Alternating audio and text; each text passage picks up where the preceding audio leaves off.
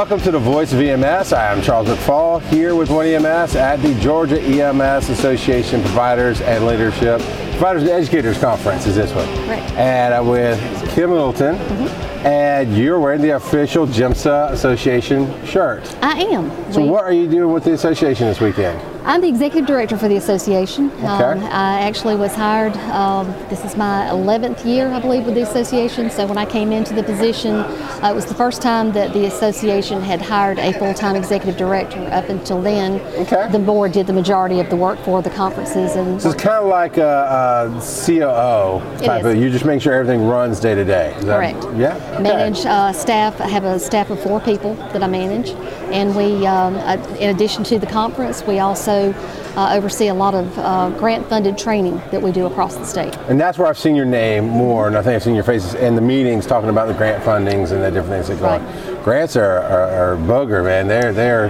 hard to write and hard to get through. So we appreciate you putting all the effort in to help us out with that. It's been uh, we've been very fortunate with the association. The Trauma Commission has been uh, Georgia Trauma Commission has been a partner with us for many years. Uh, they fund the leadership program uh, that we put on. The year-long class thing, right? Yes. mhm. We are in our 10th year. We'll actually graduate another class of 27 students in November. Wow, 27. So that'll wow. bring us up to somewhere close to 250 uh, Nice. alumni that is, of that group now. And actually, I, I, cause I'd looked at getting into it. I know it's a year-long class. It's over.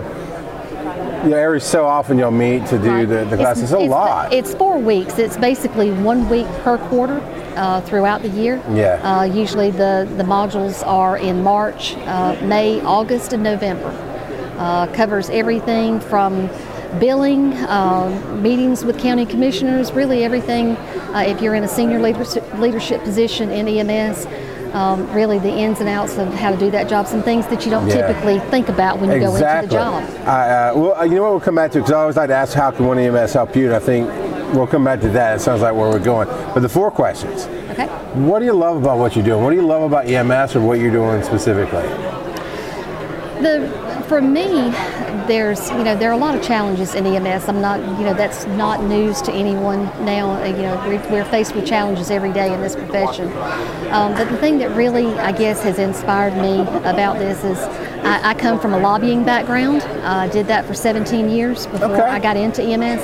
I got into EMS because I, I really had a passion for it. I grew up in a public safety family. Um, so EMS is my second career. Uh, I've only been a paramedic a short time, considered considered what some people here Sure. have been for but for 15 years, and I was perfectly content being the paramedic on the truck when the association approached me about this job.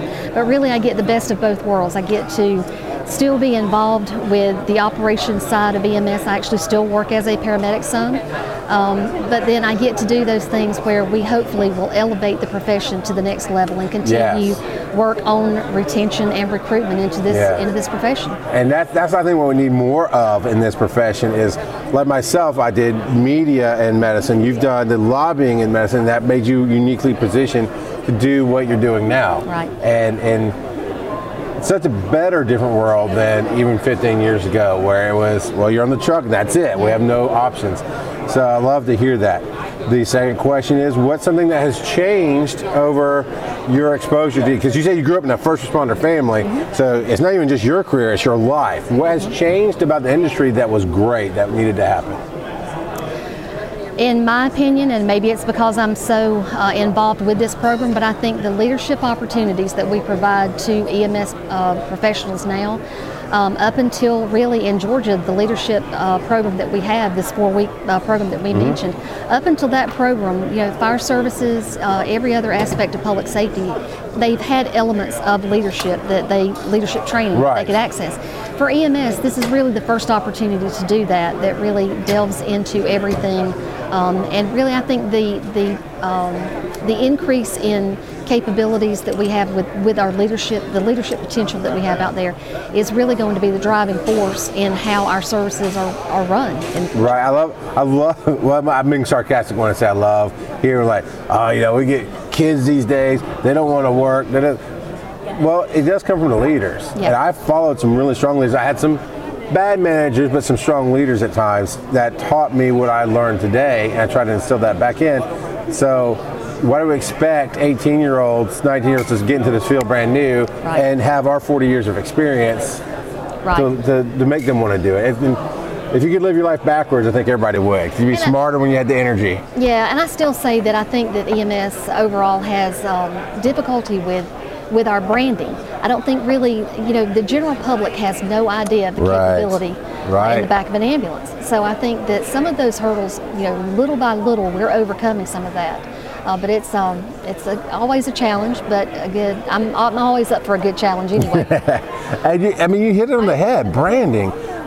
That's what part of what we're wanting to do with One EMS is getting the public to understand what goes into it and understand there's a difference between medicine of what we do and insurance of how it gets paid. Right. That's two different ball games. It's, it's not for today, but yes, understanding is a key factor to anything that we do. Uh, so, what is something that you are seeing as a struggle in EMS or that you and your office are struggling with that needs change? we, you know, we're looking at those areas, and I know that probably Chad Black, my chairman, I know he probably mentioned this as well. We're working on elements for, you know, hopefully a retirement plan. Mm-hmm, You know, what are those things that we can do that actually um, brings people into the profession, keeps people in the profession? Yes. Um, the other part of it is, I think that we we are constantly faced with the challenge of um, getting information out. You know, that public education. You know, it's not just about you know us as a family within EMS. We know what we do, but the general public doesn't Yes. understand that a lot. And Right. until we do more work on the education of the capability of EMS and what it should be used for, I think we're really you know we're missing we're missing the target there. I, I recently did some interviews in Bryan County with the chiefs, and then we got their uh, their administrative assistant that serviced all the chiefs, and her perspective was from the civilian world, and she goes, in the fire world. We do fire prevention. We've done it for a long time, and that really has brought down house fires. Right. Why are we not doing, E- you know, not EMS prevention, but medical prevention? And I was like, well, I'm sure there are definitely groups that are out there, but that's what you're talking about, that education, that think if I why am I dialing 911? How could I go back five steps and prevent that moment so that the biggest argument always is why are we running this call or stuck in this traffic or hanging on this hospital wall and I could have saved the cardiac Right. arrest.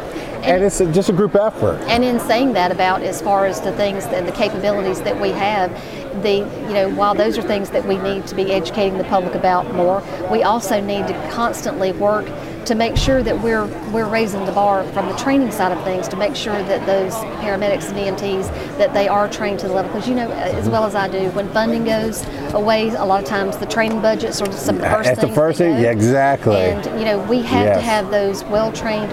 We don't want situations in Georgia where you have a county that someone drives through and says, "Oh, you better be careful if you go through that Mm, don't county," wreck- because yeah. you know they're not keeping up. They think they have an Yeah. EMT or a paramedic, you know, license in hand, and, and they're good to go. They never have to do anything else. Well, it is a it's a constant learning process, and we have to It make is. sure that we continue to train our people. um, Absolutely. Make that- get get people to care, and when they care, they want to do more and learn more, and, and that's going to. We have to be a destination, uh, uh, not a job anymore, a destination career. Uh, what, what I hear you saying, just my brain interprets it like the military. The military is people who are lifers, and they just get stronger and better as they go. And there's some people who just serve a little bit and get out. Right. We're not even to the lifer spot. We're we're still at the serve a little bit and get out because we've got to make a career out of it.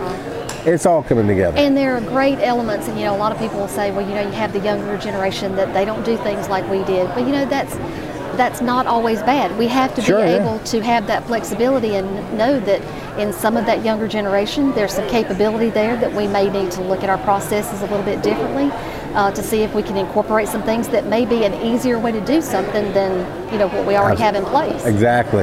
And that's part of what One EMS does is bringing the voices together. Like you said, I need the wisdom of somebody who's been in the field 40, 50 years. I need the person who came from, I would never have thought lobbyist. How you go from lobbyist to, but I get it. And you know, that's a whole different perspective. The more we have conversations, the more we, we can bring people together. And coming back to what you're struggling with in the beginning, I think it's kind of what we can talk about. That's how One EMS can help, is just get more understanding out there about what we need, about what GEMSA is trying to do, and why we should be a part of it. Well, the the thing that we are we're concentrating on now too, and it's not just about the numbers in EMS and in, in, and in our organization, our, what our membership numbers look like, but there's that adage of there's strength in numbers. That is mm-hmm. definitely true. When you go to push a piece of legislation, or when you go to fight a piece of legislation that Yes. may not be good for the industry. Right. You know, those numbers and that ability to have, you know, 5,000, 6,000, 7,000 people behind Yes. whatever your um, idea or initiative is that you're pushing forward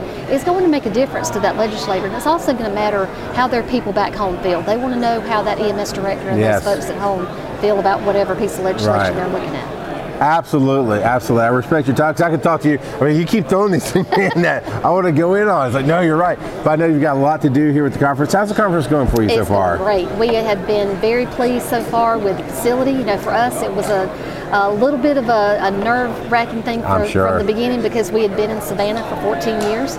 So we Mm-hmm. sort of ventured out a little bit to come to a new facility. Didn't know how everybody would feel about it, but the facility's been great. And you know, the great thing about our membership is they are they're supportive of the organization. So they know when we do things different.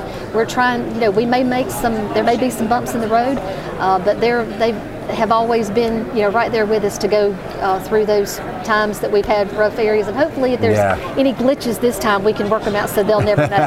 That's good. I've heard a lot of good positive feedback about being here at Jekyll Island from the vendors saying the vendor hall is much better Much to better. the families being able to go out to the beaches while the, the providers are here getting their education. It, it's been working out. As I mentioned in my opening statement too this morning when we when we opened up the session, you know, Mm-hmm. a lot of people, yes, they come here to get their their continuing education hours, but a lot of people come as a family reunion because this may be a once or twice Right. a year that they get to see a lot of the people that Yeah. they've known all through the years. Well, I appreciate it, Kim.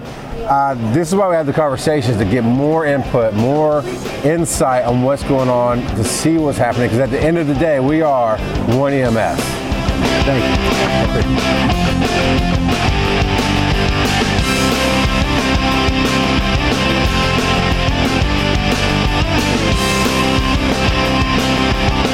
you.